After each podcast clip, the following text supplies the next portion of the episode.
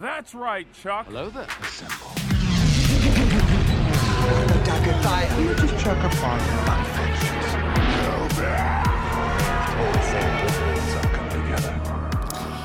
Ninety-nine nerds. We are here for episode eighteen. It is me, your boy Austin, and Sean Tacular Terry. Hello. and we are here to talk about something that hit Disney Plus that caught me and Sean's attention, and we immediately were like, "Shoot, we gotta watch this and we gotta talk about it." Let me tell you something, Austin. I am over 11,500 days old today, and I have never been more excited to talk about something in my life. This was not only was Sean a little bit more prepared for this episode than I was, um, but it's also just like straight up his alley. So I think Sean's gonna take the lead for most of this discussion.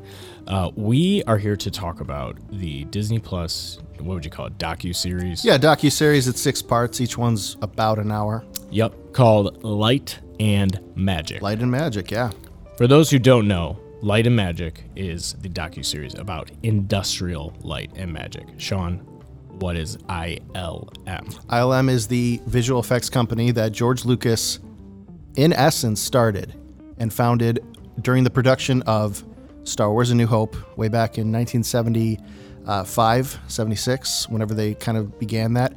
It's interesting the backstory because uh, one of the things that we kind of misunderstand about the film industry is it used to be this big, big thing. You had uh, Paramount and Warner Brothers, right? You had movie movie studios used to be their own self-contained thing they had not only their own studios to build the sets in, but they had all their own directors, all their own actors. Like they were kind of these like singular entities. And that meant that their visual effects and their props, that was also all part of the system. Well, what happened is like 50s, 60s kind of came and went, and a lot of those studios they're they kind of collapsed because you know they just kind of got too big and certain things just were getting sold off. So when George Lucas was making Star Wars, the problem was there wasn't any visual effects houses or companies for hire. Uh, They just didn't really exist in the way he needed them to uh, to be able to make the movie he wanted to make. And so he kind of had to start one on his own. Right. And it's so fascinating because you don't think about a visual effects company in 1997, I'm sorry, 1977. You don't think about it like, oh, yeah, these guys are a bunch of professionals. They knew what they were doing and they just kind of like made Star Wars. It's fascinating to think, like, no, these were all like everything they did was kind of made up on the spot. Like, they had to Yeah. learn how to do all of it. Yeah. Like even stop motion was like, okay, we get stop motion. The idea of like, take a model, animate it, take a picture, animate it some more, take a picture. Right. But they were trying to figure out ways to do it beyond the scope of that. Yeah. Like they had to build, they had to build like motion control cameras Yeah. which is something like is so fundamental to me because I, I work with cameras, I work with video, and it never occurred to me that in the 70s, somebody hadn't really figured that out yet.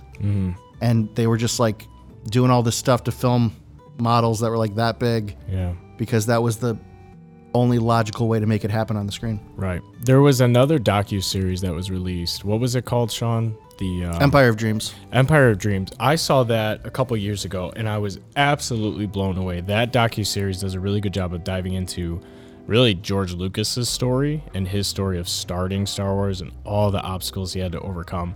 And they talk a lot about ILM in that, but this goes even further where It was a hero's journey for him. for sure. I mean, he just the the mere fact that Star Wars was made is a pure miracle Yeah. and the ripple effects that it created with ILM is like th- this docuseries dives into so much that I either forgot or I knew but I didn't realize how connected all of it was and how really George and ILM is the very beginning of all of it.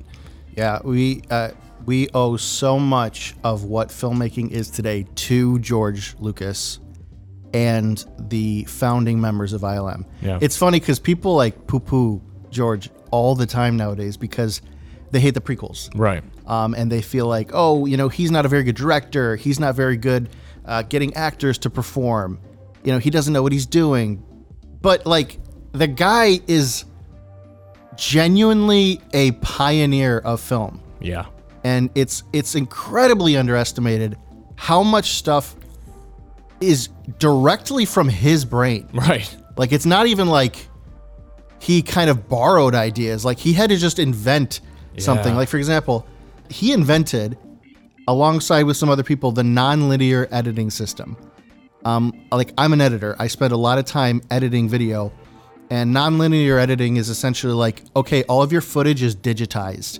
You don't have to literally take out the film strips Mm-hmm. Right. and like cut them and then tape them together Right. to edit something. It's digital editing. He invented digital editing because he didn't want to sit there cutting film stock anymore. Yeah, I love how in this docu series he j- it's just like him over and over again saying like, "There's a better way. There's got to be a better way. Like this isn't efficient. There's ah, this. I hate doing this. There's got to be a better way. yeah, and just like he and there were parts in this docu series, and we'll kind of run through the kind of a little bit of a, a recap, but um, where he just like he can see that like this isn't the best way. The future will be better, and then like moments where like the computer gets introduced, and he's Mm-hmm. immediately like, "No, guys, like we need to move towards this." And everybody within his circle and everybody within the industry is like holding on Yeah. to how things are done, and he's like, "No, guys, no, this will be how it's done. This will be easier. This will be better." That's a pioneer, man. That's the Yeah. definition of a pioneer. Like, hey guys, I got us. We, we're gonna get to some place. It's greener on the other side. It's gonna be better over there, and nobody wants to go. Yeah. Everybody's resistant to that change. Yeah. and it's like guys this is going to be so much better it's like well i don't want better i want it i want things the way they are Right. and then they like he drags them tooth and nail over to the other side and they're like oh yeah this is much better Right. Yeah, and I watched the. Um, I mean, I, I'll say this: for as much as Disney has like botched a lot of stuff, especially with the Lucasfilm stuff, sure the documentary type uh, Yeah. content that they have put out, like highlighting George, Yeah. is just I, I never would have known these stories.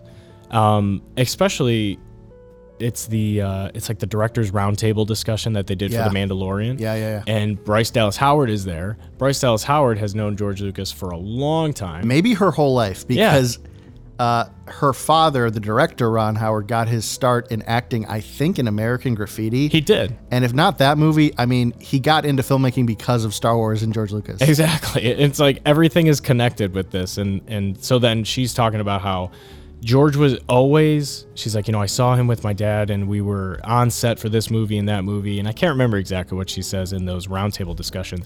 But her takeaway was like George was always ten years ahead of what the technology would allow him to Yeah. do, and like if he could have been using CGI for A New Hope, he would You have. would. In fact, he went out of his way to do it. Yeah. When he did the special editions. Yeah, yeah, exactly. He went back and redid it all, and um, yeah, it really they do a good job of highlighting his genius. And if you want to say they tarnished his his franchise with the, the sequel movies, Cares, man. I mean they have honored him personally Sure. pretty well with what what they've been putting out lately. Yeah, one of the things that I've constantly been frustrated with the Disney takeover of Star Wars it has so much less to do with the quality of the movies or what I think is the right direction for the stories.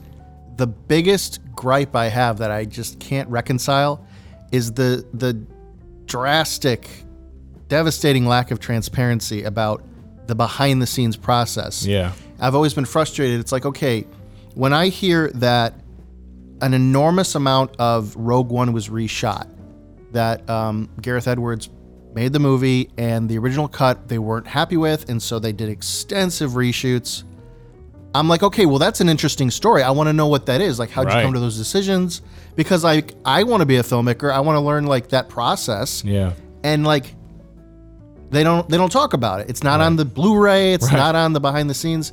The same thing happened with Solo, where they fired the original directors, right, reshot eighty percent of the movie, yeah. and I'm like, that's you guys. You know, you can talk about that. Yeah. Like, just Can put we it out get- there. Let, let's get the details. Can not we be- get that original director's like, Yeah. take on all of this? not because it's like ah, I love the drama, but because I I want to know the process right. that happens that makes that stuff real. for sure.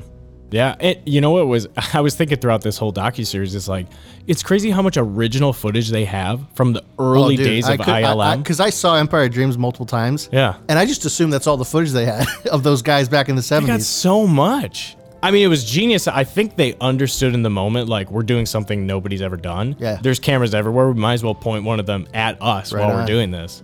I mean, they were thinking ahead. They were thinking the long game on that Everybody one. had the awesome 70s beards and stuff like that. Yeah, that Right was on. legit. I, I so I mean we can talk about a little bit of the recap. It's there's so much content. Um, I, I'll be honest, some of it is kind of I was I was thinking during the segment. Um, they're talking about the guy who does the stop motion. Yeah. and it's like a huge segment on him. Phil Tippett, one of them for sure. Yeah, he's the one who did the uh, the Walker sequence for Yep, yep. which that was a cool story. So in episode five, the ATAT walkers. I mean, well, it was an extremely elaborate process. super elaborate. It was inspired by those drawings. They had a Yeah, from uh, like a magazine of, a s- I think it was a steel company. Yeah. Like put out these weird brochures of like what the future could look like with the steel industry in 50 years. yeah, and they had this walking four four legged truck, and they Yeah. were like, "Oh my gosh, that's it. That's what we should use." And then they based the sh- of all the things in the world, they based the shape overall on like this like extinct giant mammal, Yeah. like half rhino thing. yeah, it's like really funny to think that there's like a logic to how this stuff played out because when you're a kid or you're anybody you just watch Star Wars and you just take it as is. You don't think about like somebody had to kind of invent this right, and then had to like make sense of like how it would move yeah, and then y- again you watch the movie and you just assume it happens the way you see it you don't think about somebody on their knees for like 70 hours yeah. animating every minute detail Yeah. on this thing over and over and over again And they said like they had that set, they had it set up, and they only had one day with it before they had to tear it all Yeah, down yeah, and- yeah. and use that space for other stuff. They said this anima or this stop motion sequence needs two animators, but one of the guys who was going to do it had the flu, so that Yeah. guy did all of it. it's just like yeah So this docuseries kind of No like choice. It, Make it tells work. you stories like that. It highlights like s- key moments that either pushed the boundary and pushed the technology forward, or just like funny stories that are like just cool to hear the history behind it. Um, but amongst all of that, I, they just like that story with that uh, stop motion guy. It like all of a sudden takes this dark turn where they're talking about how he's basically super depressed all the time. Yeah. He's bipolar and how like this being laser focused on a project for Yeah. ILM is essentially what saved his life. like the the concentration required to model yeah. and move these little things frame by frame like this focus he had to Yeah. have it like it was like it got him through every day which is like a really interesting way of looking at his work now It is, except it was just kind of like this dark moment in the whole thing where it's like, well yeah because it's like it's just these are real people man like really Yeah, I guess tr- so. and it's it's interesting because one of the things that i i really appreciated so much watching the documentary is that these guys are really like you and me you know, i would just assume that they're like miracle workers and magicians right right? but they're just dudes who just like you and me would show up to work and like not really know what they were supposed to do to make this happen and they just have to figure it out and like brainstorm until it was possible Yeah, I love how they. Uh, so they ta- they're talking about a new hope. They're talking about how George kind of brings these guys together. Like, ah, can you try to do this? Can you do that? And he said how it's like almost this underground community of he hired one guy who was Yeah. like the point man. Yeah. And then that guy brought on everybody else. He's like, this guy knew everybody. Oh, this guy knows a guy who can do this. yeah and this just a guy bunch knows of duders being duders yeah, and they all got together and they're in this shack, like this garage with this grungy just furniture and everything's gross, but they're just having a ball. and uh, they yeah, they kind of detail how things started. But I loved how George was in Tunisia, was it? He- well he was in tunisia at the start of uh, the production for a new hope but he spent several months in england Right. uh, yeah. w doing principal the majority of the production photography was in london Yeah, so he maybe, was gone. maybe not london but england for sure and I mean, th- it wasn't even like ILM at this point. It was just like, oh, I, I hired some dudes who are working on this Yeah. back in the states, back in LA, and he's he's filming all this stuff. When he finally gets back to LA, all they have for him, like two shots, I think. Yeah. like literally just two. They They, had, spent half uh, their budget. they had the the escape pod being released from the the rebel ship in the beginning with R two Yeah. and C three PO, and, And then, then like they- a close up of the turret firing. it and that was it. And they how much of the budget did they said they had already spent at that point? was like fifty percent or something like it's like that. we've got like you know 80 shots to do and we just blew through 50% of the I think it was budget four hundred shots. oh my gosh and they're like George was And then George not Lucas- happy. And then like a couple days later, George Lucas was in the hospital because he thought he was having a heart attack. yeah, So, just your classic story.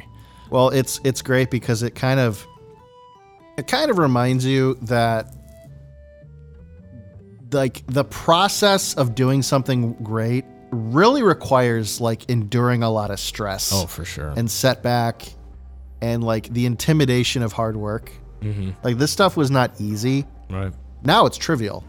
Yeah. you know like there's stuff that can kind of like i mean i got plugins and after effects or whatever that'll do that stuff like without me even thinking about it Yeah. but somebody had to like sit there and literally make tiny meteorites and photograph them one after another a thousand times until they were tired of de- designing meteor meteors uh, meteorites so they like they just like started putting potatoes on sticks Yeah. because it's like nobody's gonna notice it's Right. so far off in the distance who cares Yeah, they said I don't know if it was in Empire or in Return of the Jedi, but the guy who does those elaborate sequences, it was a sh- what did he put his shoe in he had a shoe. He said I had like a wad of bubble gum. And he's Yeah. like, and he's like, I could point to them, but they're so far in the background, Can't you would see. never know. They just look like specks. He's like, but I was having fun with it, and Right on. Those are the cool details that you you get. uh, A this multi-million dollar project and these guys are just goofing off having fun interesting yeah. I so then yeah, they're progressing, and it's like the smash success of A New Hope. Yeah. And one of the things that George says is everybody's freaking out and positive, you know, reviews about how just transformative this is and how just revolutionary it is. And George says, honestly, like looking back at the footage, he- I I think he has a line where he says, like, I could see the blue, I could see the tape, I could see the rubber bands that we used to hold everything together. And he said, it, Hmm. still not happy yeah, he said, I'm such a perfectionist, and it was only 25% of what was in my head was actually on the screen. I a hundred, and I'm I'm so glad he said that because I get that intrinsically, mm-hmm. like the phenomenon of I feel like I've never made something that was as good in reality as I wished it was in my mind. Right. Like I've never surprised myself or Yeah. impressed myself. I mean, fortunately, other people are impressed, but it's like the idea of being a- a creator and an artist. You just you have such like big, big, big ideas, Yeah. but you can't like just get them out of you that easy Yep. and that's kind of cool because it re- it kind of reveals the idea of like you can do it if you just keep going. Right. I thought it was really interesting how George would frequently say, uh, "Just go think about it" or whatever. Right. Well, think about it. Yeah, like Dennis Muir would tell him like, "Hey, uh, that's not going to work. This aerial shot of the snowbanks and Norway or whatever you guys filmed, and you want us to like animate a tauntaun running across the field. Like, eh, I can't really do it. We had to have shot it differently. We we could build a giant model of it, but it wouldn't really work that way." And he's just like telling George no, and you know George, oh, well, why don't you just go think about it? You know? and it's like, no, no, George, it's not going to work. Well, you know, just go think about it. And then he like was like literally like an hour later or something, like 30 minutes later, he's like, it just hit me like, yeah, that's how we're going to do it. Which is kind of like super inspiring when you think about it. Like the idea Yeah. of like, hey, nothing's impossible. Just think about it. Yeah. Just keep thinking. Just He's a keep good pushing. leader, He is, and that he was saying. which is later funny because on- he at one point said he's he, I'm not a good leader. right. Yeah, he said like honestly, like I'm not like I'm not super good at like managing people, but uh, Because he doesn't like conflict. sure. That's probably his biggest issue. I'm kind of the same way, and I'm also the same way. Where like I like doing a lot of DIY projects. Like recently, I built a little just like raised garden bed at our house, and I finished it. And my wife's like, "You did it! Oh my gosh, you finished the whole thing! It looks amazing!" I'm like, "I hate it." There you I, I used miters on the corner. None of the miters line up. The wood is all different.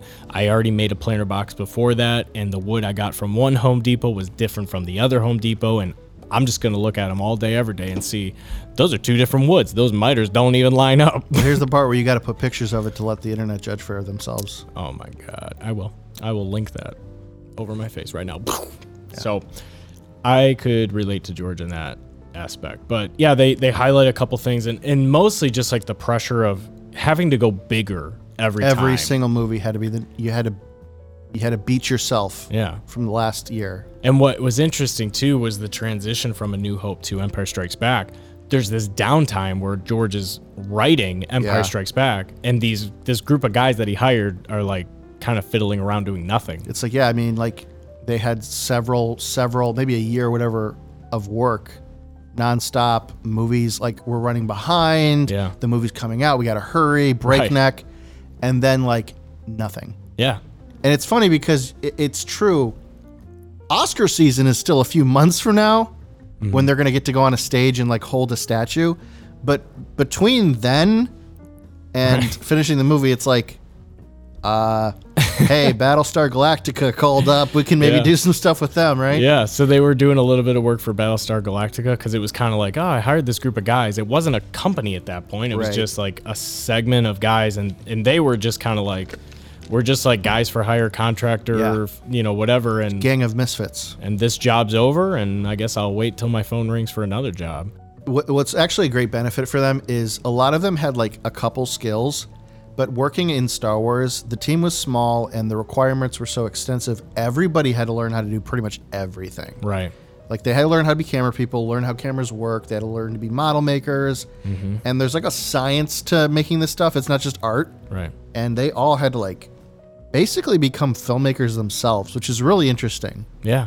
Yeah. And then the, the other thing that I really didn't understand, I didn't know this part of the story is that once Empire Strikes Back was like written and George was starting to get ready Yeah. to like get ILM actually going. Yeah. Um, he almost like drafted guys. He like handpicked like these are Right. the guys that were involved in New Hope that I really want to move forward with. Mm-hmm. And what the lead guy in A New Hope was kind of left behind. Yeah, they were moving the production, like the whole company was going to be in a different part of California. Yeah, they moved to San Francisco area. So it wasn't gonna it wasn't gonna be like, okay, guys, we're just gonna keep doing what we're doing here. Like he he had to ask people if they were serious because they would have to move, and it was gonna have to be like a whole thing. Like this is where you're gonna be now. right. Um, I think it was John Dykstra, right? He was, he was the he kind of was the the lead. He kind of ran and managed a New Hope's production, Right. and uh, you know it's it's kind of a weird thing. I'm glad they touched on it in the documentary because it would be easy just to like gloss over that. Like, oh, by the way, this guy wasn't invited to kind of go join the Right. future.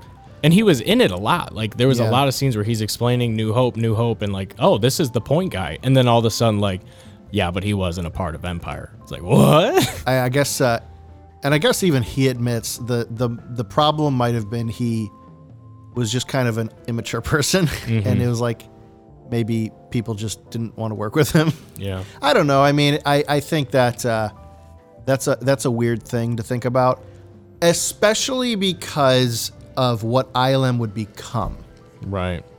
and that's kind of the that's kind of the awkward part of it. Sure.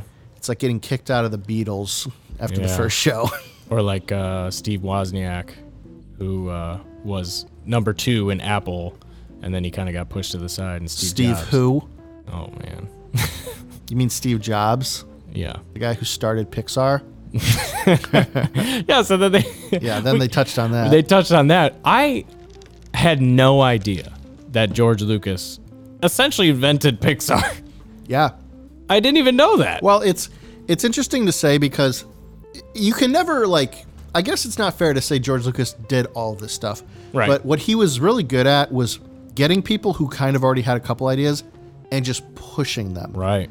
Like the Pixar computer, he found people who were doing 3D modeling, Mm-hmm. and he got them into the company, and he just like like you said earlier, he just like let them play around Yeah. until they like came up with stuff and like this is gonna be the future this is gonna be the future this is gonna be the future and he kept like inspiring and motivating these guys to keep trying stuff um, i guess what's interesting is like they invented the pixar computer i don't remember why it was called the pixar computer but essentially it was like a it was like a 20 grand box Hundred thousand. hundred thousand dollar box Yeah.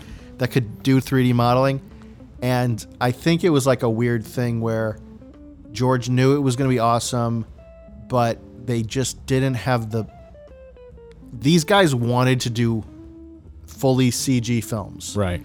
but George nobody was making them at the time, and he didn't want to like hold the guys back. Right. So he just like sold the company and like let those guys kind of go off and do their own thing, Yeah. and like let them keep the name Pixar and everything. Yeah. To Steve Jobs, of course. Crazy. I that was that was one where they're talking about it in the docu series, and I was kind of distracted while I was watching that segment, and they're like cutting to talking about Pixar, and I'm like, oh, I I wonder if they're just like trying to merge like what ILM was doing with what Pixar was doing because Yeah. it was all kind of the same thing. And it's like, oh no, this is George's too, and he s- then sold it to Steve Jobs. I was like, what the heck? He had his hand in everything. The guy who invent the guys who invented Photoshop, Yeah, John Knoll and his older brother. yeah. That was another crazy story. That connection I didn't even realize. Like, oh yeah, either. just by the way, John Knoll working at ILM ever since he was a kid. That's all he wanted to do. Yeah. And then like on a weekend, him and his older brother like invent Photoshop. it's just like crazy. And then it's like, oh yeah, by the way, George, I think we can use some of this for what we're doing. He's like, yeah, they brought in this like this rough beta version of this new program. It wasn't even called Photoshop at that time. It's like George Lucas and ILM had the first version of Photoshop at their disposal, and just man, the the the tree of like Yeah. eh, technological advancement, computer graphics. Somebody needs to do that. Like literally make a tree with George Lucas as the trunk. Yeah. And then just show all the things that have developed because of the his company. movies, the movies that were made and Yeah. the way they were made, the companies that were created. I mean, the people that became who they are today because George started ILM Yeah. with A New Hope. I mean, the Ron Howard connection is already, I already mentioned that, but Yeah. like something crazy is that James Cameron said he saw Star Wars, he came home and he told his wife, like, I'm going to be a filmmaker. I'm quitting my job. I'm going to be a filmmaker. Well, we had a conversation before this. I said one of my toxic traits is like when I get really deep into something and I'm like really invested and I'm like researching something, I convince myself mentally that I can do anything. So I'm watching this and I'm like, shoot, like I can do this. I want to be a special effects guy. I want to be a filmmaker. I want to build models, even though that's completely irrelevant in today's society. It is interesting too because I think at everybody everybody who saw Star Wars at the theater and kind of talked about it in the, in the documentary w- all said like, "Oh, it blew my mind." Yeah. Which after a while almost sounds like ridiculous because like it didn't really blow your mind. Come on, guys, like you're just being exaggerating. You're just like being hyperbolic because it's Star Wars and you want to sound like you loved it that much. But I only think that way because movies just don't blow my mind anymore. Sure. But at the time, I can understand how somebody could see Star Wars and it would like change the game. Yeah. Like, oh my gosh. I never knew I never knew sitting in a seat in a dark theater could be this. Right. Like I got to do something. I got to make movies. I Yeah. got to be the guy. and it's kind of funny too because it's like it would have been so tempting for a lot of people to think, "Oh, well, you know, they already did it first. And uh, you know, Yeah. I'm, I'm I'm I'm years behind." Yeah. It's like, dude, John Knoll was like a teenager when he first went on a tour of ILM. Yeah. And then years later, not only is he the guy who creates Photoshop, not, is he- not only is he the guy who's like pioneering visual effects, years later, he would be the guy who would pitch Rogue One, the film, to Kathleen Kennedy. So Crazy. Absolutely crazy how it's kind of it's kind of like the idea of like, hey, when you hang out with innovators like George Lucas and Dennis Murin, you become an Yeah. innovator. You become inventive and like you dream bigger. Mm-hmm. You have all these kind of ideas. You believe you can you can do it. Yeah. And like ILM was a place that allowed people to just do it. It's like uh, yeah, it's iron sharpening iron. One Yeah. thing, like once you, s- once you understand the tree that George Lucas created, one story that I honestly had not heard up to this point was how when he was a teenager, he was almost killed in a car accident. Yeah, I, heard, I never heard that story either. Yeah, some guy but barreling down the street at nine, 90 miles an hour hit him broadside, Yep. and he woke up in the hospital, and the nurse basically telling him like, "Don't worry, you have all your arms and legs," and he's like, "What?" and Oh gosh. everybody there said like, "You should be dead," and it was kind of this like. Yeah. Is there like a divine providence over my life where I'm supposed to do something? Dang. I mean, the ripple effects in the film industry that he's created are just amazing to see how they break it down and like the history of it year by year. It's not even like just every year something like- crazy was happening. Yeah, like you think like, oh, it's a six part documentary series. It's probably gonna cover the forty something years. Like, dude, the first three episodes barely cover like the first five years. Like Right. it's just like so much stuff Yeah. happening so quick. And what I love about this documentary series so much is it doesn't even focus on George Lucas that much No. or like oh Steven Spielberg or you know it's like it's like random people you've never heard of. Yeah. But they were there the whole time. They were the guys who painted the the matte painting Mm-hmm. of Obi-Wan standing over that ledge when he's turning off the tractor beam and here's this guy who spent hours doing it Yeah. and here's this guy who had to like so, kind of sneakily tell the infamous Ralph McQuarrie, who is also a painter, like, oh god, his his clouds he paints suck. I gotta find a way to like sneakily He's like do it on "Ralph, my own because it's Ralph, just he's you- not good at it. He's like Ralph. We we've got so much work, Ralph. Yeah. I mean, Let me- you, let me do that. You focus on these. I can paint the clouds, Ralph. Let me do this. And the matte painting stuff is crazy because it's like, it's so good. It works so well. It it like, it astonishes me. It's still not done more today yeah, because I can't believe how like, there's so many things I just assumed was a set. yeah. I just assumed they built a set. Right. But it's like because the painting was that well done. Right. And to think it's not even just that the painting was that well done. They literally would like paint it on glass and then like line it up and Yeah. overlay it over the footage. It's crazy. And it's like how did they get the colors and the lighting to match? Like how did they do that? I love the guy uh, explaining the the uh, Obi Wan bringing down the tractor beam because he's like he's like so like I paint this and it's like I just paint this infinite abyss. Yeah. And then you think about it and it's like why would they put the switch right over this infinite abyss? It doesn't make any sense, but it just heightens the Cuz it looks drama. so cool, you know? it just admits it. Like it looks sweet. That's why we That's did why it. you do it. or even like Cloud City, like I just okay, you don't even think about the idea that like okay, here's the shot of the Falcon has landed on the landing platform in Cloud City and the gang is all walking towards Lando Calrissian. You don't even think about no, somebody painted Yeah. everything around the scene that the characters are literally walking down. Yeah. And you're like, it's a painting? it's crazy. Like it looks so good. Holy cow. It really does. takes talent, man. Very, very much so. I mean, the the people that were involved in this project were like perfect for the job. Yeah. Um, so then like they And of talk- course, none of them believed it at the time. no, no, They talk about how like a New Hope. I can't remember how many employees they said they had. It was maybe I don't know, like call it like forty. And then for Empire Strikes Back, they had like hundred and seventy. Yeah. So they just they went so big with Empire Strikes Back, and then George had not written Return, of of the the Jedi. Jedi. So, So now there's all what? this downtime. It was 1980, and they're like, okay, so now what? We've got this giant team of employees, and we have to find something for them to do. Yeah. So And you don't want to just like lay off everybody. no. So George basically said like, well, I'm gonna make it so that like if any of my friends Yeah. want to use this team, like y- I'm not there. This team is not allowed to say no to any of my friends. So Yep. I would describe it as George had this shiny new toy that could do stuff that no no other toy on the market could do. And when he wasn't playing with it, he was gonna let his best friends play with it. That's right. So the first person who like other than Battlestar Galactica using them in between A New Hope and Empire, the first person to really utilize them was Steven Spielberg. Right. For Raiders of the Lost Ark. Raiders of the Lost Ark. Yeah, of course. Which I forgot George Lucas wrote, Wrote. Raiders of the Lost Yeah, Ark. by the way, He's like he's he's like, "Oh, what are you going to do next, Steven?" He's like, "Well, I'm really hoping that they let me do like a James Bond film." And George is like, oh, don't forget all, forget all about that. I got something way cooler than Raiders. So then they do Raiders of the Lost Ark, and then Spielberg is like absolutely his mind explodes with what ILM can do for him, Yeah. and he basically vows like I will never do another movie without ILM.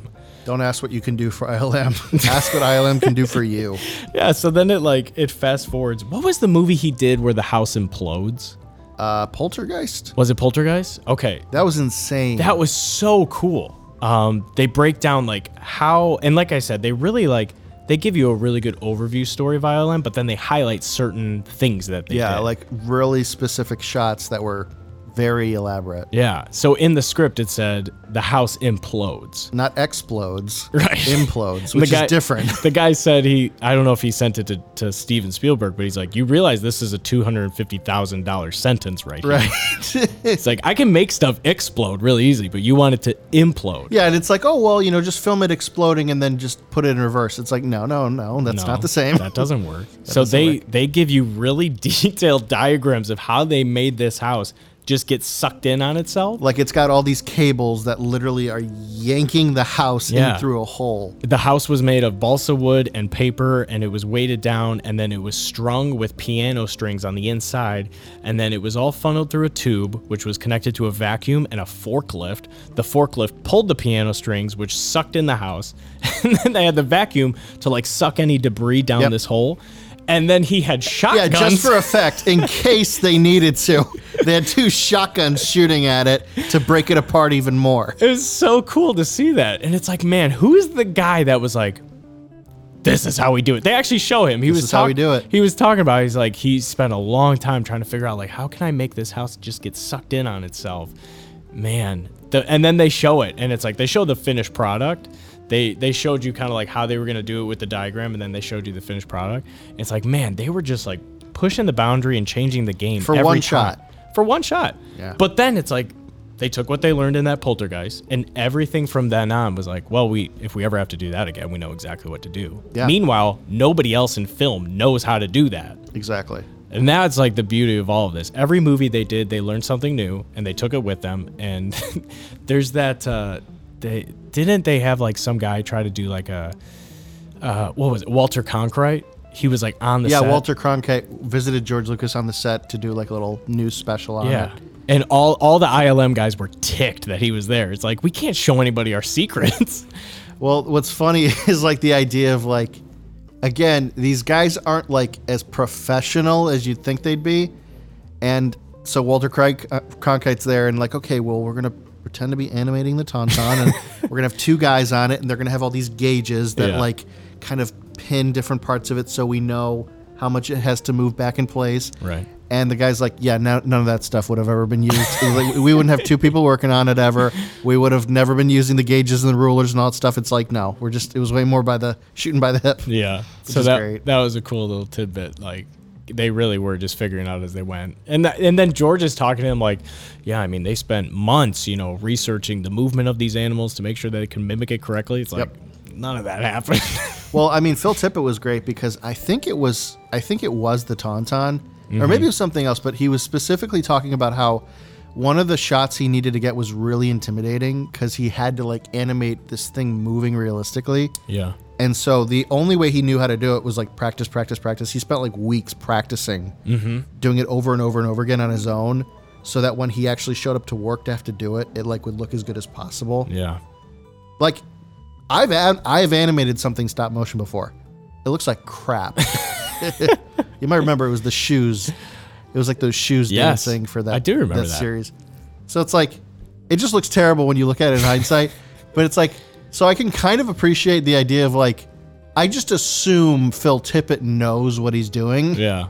And it's kind of really cool to figure out like no, there was a time he he had it pretty much figured out on his own too. Right. I actually uh, to go back to when they were doing A New Hope. One of the funniest scenes that I, I thought was like super interesting to see how they did it was the uh, the first tunnel run that the uh, Down the Death Star trench. yeah, down the Death Star Trench, the first run where I can't remember which pilot it is, but he takes a shot at the exhaust port and he misses. Yeah. And how they filmed that was like they put the model outside. It was like 40 feet long or A something. 40 foot long model of this trench. They just put it in the parking lot and they're like, to get the speed right, we needed to drive a vehicle Yeah, 20 just- miles an hour. Just like set the camera on a truck bed and they're just They're just going, and then like then we detonate the charges, and just boom, there's a big explosion at right next to the car. exact right moment.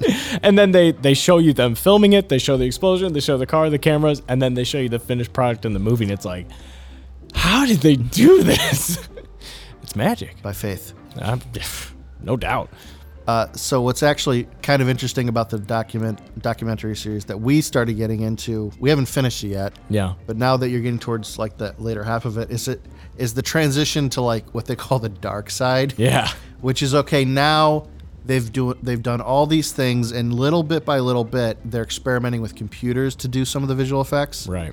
and how that slowly starts taking over. Yeah. And like the model makers feel like they're not as important anymore. Right. And, you know, they start kind of um, pulling talent from Yeah. some of the other departments to get them learning CG and Right. working on computers. Like Dennis Muren, you know, talking about how he took a vacation and he just read like an 1800 page book on computer graphics so that he could like figure it out Yeah, he was kind of the mediator between the two groups. They which said is like, interesting because he, you know, a- at this point in his life, he's probably in his 40s, maybe Yeah. 50s. I mean, he's this is at a uh, at a stage where people are thinking about like retiring Right. or they're not interested in changing careers. Right. But here's a guy who was like, "No, I got to figure this out." So we're Yeah. gonna just figure it out. Yeah, he was the one where they said like they had two campuses. They had the computer campus, Yeah. and they had like the other all the other former empl- or you know current employees, and all the current employees, like you said, the model makers and everything, they were not uh, like they weren't friendly with the computer guys. Yeah, I mean, it's like a bunch of young blood, kind of all heading over into the computer area. dark side.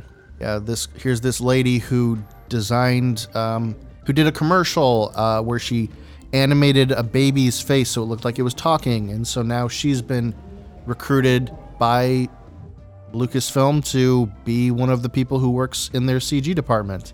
Yep. And then here's this uh, kid from college who learned how to do CG stuff in his spare time, and then he ends up there. And so you not only do you have like, because you got to think about like a company like that, you have the original people, but then you also over time start adding new people, new members of the team. But there's like slowly, but surely a transition where the newest hires are no longer kind of working alongside the old guard anymore. They're all Right. ending up somewhere else to work on the future. Right. And that must have started to feel kind of weird Sure. because it's like not only am I getting older in my craft, but I'm getting older and I'm like alone. Yeah. Like I'm not seeing new people come in and work with me. yeah. Like I'm just stuck here until slowly the digital realm starts taking over everything. Yeah. And just like the, one of the stories that they touched on that I thought was pretty cool, and I had not heard this story, was um, after Return of the Jedi, uh, who was the guy that basically got burnt out and he wanted to walk away? He wanted to retire. I don't remember his name. But yeah, it, w- it, it was almost to the point where- Brian Johnston. Yes, because he was saying like ILM no longer was fun.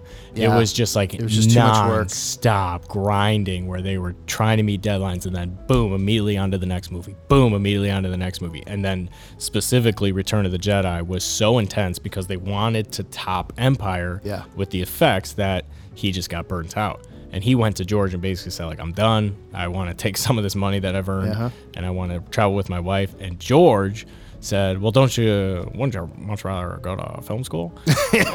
I'll, I'll pay for it. You can, I'll just like send you go to UCLA if you want. I'll just uh, cover you. You can learn how to be a filmmaker like me. so then he ends up taking him up on that offer. Yeah, and I'm like, that was, that's Brian Johnston. Like that's the guy who directed like Jumanji and all Yeah. like all this other stuff. I'm like, he was a guy at ILM, like just Yeah. like learning how to do this stuff, and he just like stepped out of stepped out of that role and like just started making movies. Yeah, like that's he- crazy. They said he did Jumanji. He did, I think it was Jurassic Park three. He did, Yep. uh, Captain America: First Avenger. yeah. So Which yeah. makes me like those movies so much more now because I'm like, dude, this is one of the guys. Yeah, he's one of the OGs. One Like of the he's one of the OGs. ground level ILM dudes who was burnt out and wanted to quit, Yeah. and George Lucas kind of convinced him to stick around. What was the first movie that he did? I don't remember. They mentioned it, and he said like he has no doubt that George called Disney and was like, "Hey, uh, this is a guy that uh, he could do it for you." So that's a pretty cool story. And he said like it's just George, his just ridiculous generosity. I mean, he yeah. set him on a path that he otherwise never would have pursued. He was ready to retire and just travel the world. So Yeah. Oh. So I haven't, uh, again, I haven't finished the documentary series, but I'm sure it's going to cover uh, one of the more infamous um, changes in the film industry, which was, of course, Jurassic Park, because that was the movie that definitely, of course, they'd been doing CG uh, effects and creatures and characters before then, but that was the movie that really kind of changed it, changed the game yeah, that kind of set it up in a whole new space where it's like, wow, you can really make things come to life in a way never before done using CG, and that would change filmmaking, like obviously yeah. for like the last thirty years. When I left off, they highlighted the storyline with actually Ron Howard, which they kind of show his yeah, whole with, with Willow. And, Yeah, where they have a scene where the uh, sorcerer witch lady basically transforms into three or four different animals. Yeah. and like, they're like, how the heck are we gonna do this? Are we gonna use like a puppet or and um, what's his name? The guy we were talking about earlier, the the guy who was really spearheading the computer graphics movement. yeah, Dennis Buren. Dennis. Yeah, he was like, oh, we could probably do that on a computer. And Yeah. Ron was like, what? or like uh, the creature from the abyss, James Cameron, Yeah. like the water tendril. where Then they James touch- Cameron. It's funny to hear James Cameron talk about a time where he was like incredibly intimidated by talking about computer graphics with people And he- skeptical. He, yeah, because he didn't. He just wasn't familiar with it, and he didn't want to like.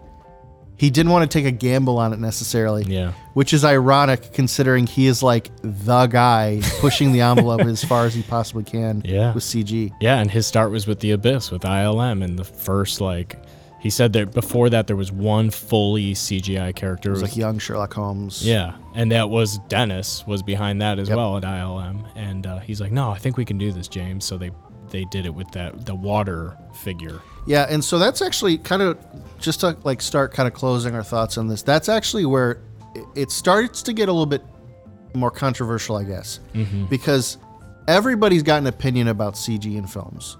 It's like maybe overused, it's cheating, it's a shortcut, it's something that's like kind of takes away the magic. And I I get that. I think there's something inherently kind of a weird and disconnecting about hey, this wasn't made by l- human hands. Right. This was made by computer pixels. Right. And there's something about that that I think you do lose. I mean, I love this documentary because you just like you love watching people like artists do their craft Yeah. and it's not like I'm saying anybody who works on a computer on CG art, like which is like what I do. it's not like I'm saying that they're not talented or that they don't work really hard. It's just like I think Werner Herzog. I once heard him say say it best, which is you just hate not being able to trust your eyes. Mm-hmm. I'm seeing something, and I know it's not real. Right. And that's not fair. Like I want to see something and go, how did they do that? Right. I don't want to see something and think, oh well, okay, just CG. Yeah. That's kind of a bummer. It's a little bit lame. Yeah. And so one of the things that I've been wanting to talk about is like the concept of has science gone too far? I think it has. Are we in the realm of this dark future where AI is taking over the very essence of artistry? Yeah. So I recently this week found this new um, thing on the internet called Midjourney. Tell Which- me about it. Midjourney is an AI art generator. You go into um, the, you sign up through the website. It it essentially it's run through Discord, and you basically in Discord will type in a prompt, a series of prompts, um, describing what you want the art to be, and an AI will spend about a minute generating images for you, and then from there you can keep enhancing them and getting more variances of the images until you arrive at something you like, and then just ask it to fully give a full resolution version of it. But it's insane Yeah. the quality of the stuff that's being produced. Again, it's AI. yeah. Like this is literally just computer algorithms making this stuff. Yeah. I'm sure all of it's based in essence off digital art that's available all over the internet made by human hands Right. and made by people, but it's at the point where like you don't even need the artist anymore to do this Yeah. stuff. It just can be generated through algorithms, It's crazy. which is really strange. Yeah, it is. I've seen some stuff where I've seen like TikToks and stuff where it's like, I'm using this AI generator and I typed in, uh, you know, like uh, astronaut in a field of roses. Yeah. And then it's like, well, I like this one and I like the background. So then I told it to give me more options of this. And then it just keeps going and keeps going until, like you said, it narrows it down to like, this is the one. Give me the full resolution. And it's this amazing. Yeah. I, it looks like something that somebody spent 37 hours in Photoshop creating, except Yeah. they didn't. And we're not even that far from this stuff being like fully s- immersive 3D as well. yeah. I mean, you think about Google Shoot. Earth. Right. I don't know if you've ever like done Google Earth in VR, or you, technically you can even do this on your computer. Like if you zoom in far enough on Google Earth, it will have 3D models of the stuff you're looking at. Right. It's no longer just like the flat 2D image. It's actually using AI to try to map. Okay, this is a tree. This is a building, and that stuff only is getting better and better and better. Yeah. And I mean, I have a VR headset, headset, and I was using Google Earth, and it's like, okay, I'm gonna go to Paris, and I'm going to literally just have my person standing at the bottom of the Eiffel Tower, and it's like, well, wow, there it is. Right. you know, it's like AI generated. Like maybe some of the more memorable and important locations are fine tuned, mm-hmm. but it's like it's so crazy to think about digital technology you know it's it's enhanced movie making so much but you almost can't help but worry like how much is being taken away Yeah. like how far is too far Well, I mean, I would say taking it back. My favorite part of this docu series is the house imploding, where there are shotguns on set ready to blow that thing down the pipe, and it's like that's gone. There, there will never be that again. That just like that crude like. Like make, it happen, no matter what. Driving the car down with the explosion right in front of the camera, like that's gone. there is something um in the last jedi it's the scene where ray and kylo ren are having their kind of force connection conversation with each other and they touch fingertips Yeah. and um, Luke Skywalker barges in and ruins their date. And he goes, Ray, no! And he, I don't know if he does it. I think if he does it, the the hut she's in, like the the stone hut, it explodes. Like every single one of the stone bricks, like bursts outwards. Yeah. Come to find out, that was done practically. Wow. Like they actually had um, hundreds of wires hooked up to Oh. all these little foam boulders and stuff, and all at once they triggered and just yoink. Well, you know what? I think that's because that is their like cornerstone bedrock history. Yeah. That's who they are at heart. Even with all the technological advance, like this is what ILM does. Yeah. So they're the company that's going to kind of s- sprinkle that in. Like here's a shot that we could really have some practical effects. I think audiences, when they see a movie, they don't mind knowing that it's it's fake. Like it's like I know that's a guy in a goofy suit, Right. or I know that's a puppet. They don't mind that because they feel like, hey, there's like there's an artistry to it somehow. yeah. You know, I, I don't know. It, it's like when you even I mean, The Force Awakens has actually tons of practical stuff. I mean, you go into that uh, Maz's castle, and it's like a room full of like it's like the it's like the enhanced cantina scene if they Yeah. could do it nowadays. It's, like a room full of like a hundred people in goofy costumes and Yeah. crazy animatronics and puppets and It's the cantina that George wanted in A New Hope Yeah. because he was like, I just, I don't have enough aliens. Yeah. I, I need more aliens. They had to do reshoots of that too, by the Yeah. way, because like the day of it just wasn't working, and so Yeah. they had to like do a bunch of pickup shots later because that was when they had time to actually do it the way they wanted to. yeah. It's kind of funny because there's like this, there's an element where, like for example, the most obvious way of looking at it is Lord of the Rings trilogy versus the Hobbit trilogy. I mean, we're t- we're looking at almost the exact same group of people Right. making almost the exact same types of films, but with completely different methods. Right. And it dramatically changes the experience of how much you enjoy it. for sure. Yeah, I, those those two trilogies are like night, Night and and day. day. Yeah. night and day. But I I'm sure that I I basically got through almost all of episode five of this Light and Magic docu series. There's episode six, which I think is one of the longest ones. It's a little over an hour. I'm sure that they're gonna touch on the the prequels. Uh, and all the work that they did with the prequels, Yeah. like you said, Jurassic Park is going to be a part of it, and then I'm guessing the ending is just going to be like snippets of all the stuff that they worked on over the last 15 years or so. It's going to be free, freeze frames of all these people being like, Dennis went on to run for president of the United States. You know, You know what else I thought was interesting? She wasn't in it much, at least Kathleen so Kennedy? far. Kathleen Kennedy. yeah, I mean, people, again, people pick on her a lot because they, you know, they're unhappy with Star Wars' direction with Right. under Disney, but they also misunderstand like Kathleen Kennedy's been around for a long time. Yeah. And from what I understand, she was handpicked by George. Like, Yeah. she's the one that can do this. Yeah, she was. Uh, ah, I don't remember exactly what her position was, but she, I think she was like, uh, she got into like being involved on filmmaking pretty pretty early in the '70s, late '70s, and by the time like Raiders of the Lost Ark or uh, maybe it was Temple of Doom. I mean, she was like serving as a producer Yeah. with Steven Spielberg, I think it was Temple of Doom. Um, so she knew what she was doing. yeah, she's been around a long time. She's not just some random. Yeah, it's too bad she became a hack. Oh, got her. Pew, pew, pew. pew. Rap sirens. Damn, poor Kathleen. Uh, so, what do you think about all this, She's doing Sean? her best. What is an industrial? On a scale of one to magic, how much light does industrial bring? man, it's definitely, um, it's definitely five tauntauns out of ten. Nice. yeah, I would agree with It's that. five tauntauns out of ten wampas, if you know what I mean. Dang.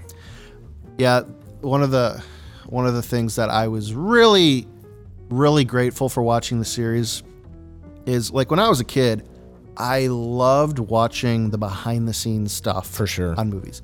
Like, yeah, you watch the movie, you got the DVD or the VHS, but like, dude, I would love to just sit there and watch all the behind the scenes stuff. Mm-hmm. Hours and hours and hours. And then, you know, you get into the early 2000s, you get the extended edition Oh, shoot. of The Lord of the Rings, Oh, my God. which has like 20 hours of behind this. I mean, like, to this day, nothing has ever been produced that so extensively delves into the making of a film franchise. And so it just like scratched that itch, especially because like I also would love listening, like watching a movie with the director's commentary Mm-hmm. or the cast commentary, because I want to like, I want to unpack it. I want to learn. Give me the full story. Yeah, I want to, because like that stuff is sometimes more interesting to me than the movie. Right. Like, I want to know how they made it happen. like at this point, learning all this behind the scenes of New Hope is way more interesting than a New Hope. Yeah. Because you see the ripple effects that that had. It's like there was so much, not only for them to complete that movie, there was so much riding on them doing it the, the way that they did it. And like it changed movies forever. it's inspiring. Super inspiring. Like, I hey, love it. you can if you if you can dream it, you can do it. And that's why I Googled, like, how do I become an ILM intern? yeah, like well, I think James Cameron once like I think he, I think he said at some point. I mean, he was like a truck driver or something, and it must have been Star Wars because he like he basically quit his job, and he went to the library and he just like took out like a dozen books on filmmaking and just like spent all day reading them and then just was like I'm gonna make movies. Freaking baller move. Makes Terminator. It's it's his origin story. What's yours, Sean? Uh, it- it's an extremely goofy movie. That was the one. yep, that's right, Chuck. That set you on the right path. Uh, anything else you want to touch on, Sean? Um, I'm just gonna. He- I'm just here to say that uh, it's been nice knowing you guys. Um, but as an artist, apparently I'm a dying breed. Computers are taking over. I guess so. uh, James Cameron, you know, talking about Skynet taking over humanity. It all comes full circle. Yeah. It's a prophetic roundabout, He was he was afraid of ILM when he was making The Abyss. and he should have trusted those fears. He should have. And now he's the guy filming people underwater for CG shots, Freaking yikes. making five Avatar films. Yamez. that we're all hoping we get to see before we die, before the world ends. Yeah, we'll see what happens. Well, Dang. uh, the Ron Howard connection, all the way back from American Graffiti to then him working with ILM Yeah. on Willow to then his daughter directing episodes of The Mandalorian. I mean, that's a really cool connection. Nepotism. Dang. Or, you know, talent, I guess. I mean, hey, whatever. People work hard and they they usually follow in their parents' footsteps. That's It's all that's where they're most about skilled. Who you know. Well, it is interesting to think that like I don't know uh, I mean, I'm sure George Lucas's kids are great people and are successful in their own ways, but it's like it's weird that I never hear about them Sure. making movies or working in stuff. yeah, that's true. Oh well, Yeah, missed out. I guess so. All right. Well, this has been. I this was a really cool uh, thing to dive into. I kind of threw it out as an as a as a topic of discussion. I saw it pop up on Disney Plus. I was like, oh, that might be interesting. I enjoyed this way more than I even thought I would. And Super, super cool stuff, man. I love it. And like, I'm not the film nerd, but I'm becoming one because I hang out with you more and more. Like if I die and go to heaven, I hope I have infinite time just to watch behind the scenes of like all the movies I like. Yeah. That's all I want. take me back to Take when me they were back. doing to when they were doing a new hope they had a didn't he say like they were cutting it up even like the day before the premiere was set Pretty much, yeah. yeah it's like take me back to that day and the stress and the chaos of the room but knowing how it was all going to turn out like seeing the the like i said the ripple in the water that it created I want to see the Cool tree. stuff. I want to see the tree of George Lucas. you should ai it Uh, it's it's possible. it's not it's not impossible. That's for sure. anything's possible. Thanks for listening, guys. Just I would believe. highly recommend watching the docu series. The other one as well, Shadows of the Empire. Uh, Empire of Dreams. I I don't know why. I Shadows of the Empire is another thing somebody should check out though. That was a that's a whole story there. I don't know why that popped in my head. Yeah. Because it was the N64 game Oh, that's at right. the Hoth level. Empire of Dreams, I would recommend. When did that one come out, Sean? You said like 2005, 2006? Yeah, it was around the time they put out the DVDs for. It's on Disney Plus. yeah, you should definitely watch that. It, it doesn't matter which one you watch first or second. Just know that Empire Dreams is kind of like an overall George Lucas Yeah. Star Wars origin story, whereas uh, uh, Light and Magic is obviously just focusing on ILM and all that they've done. So, all right, uh, Turning give us. Dennis Muren into a household name. Sure did. Who? I knew his face, but even earlier I couldn't remember his name. Now I'll never forget him. He's the guy, though. All right. Thanks for listening. Leave a comment, leave a like. Uh, if you could, if you're listening on Spotify or iTunes or Google Play or wherever you get your podcast, please give us a, a review, uh, comment, like, subscribe, all of those good things. We appreciate you guys listening, and we're having fun. So send this thing to the moon.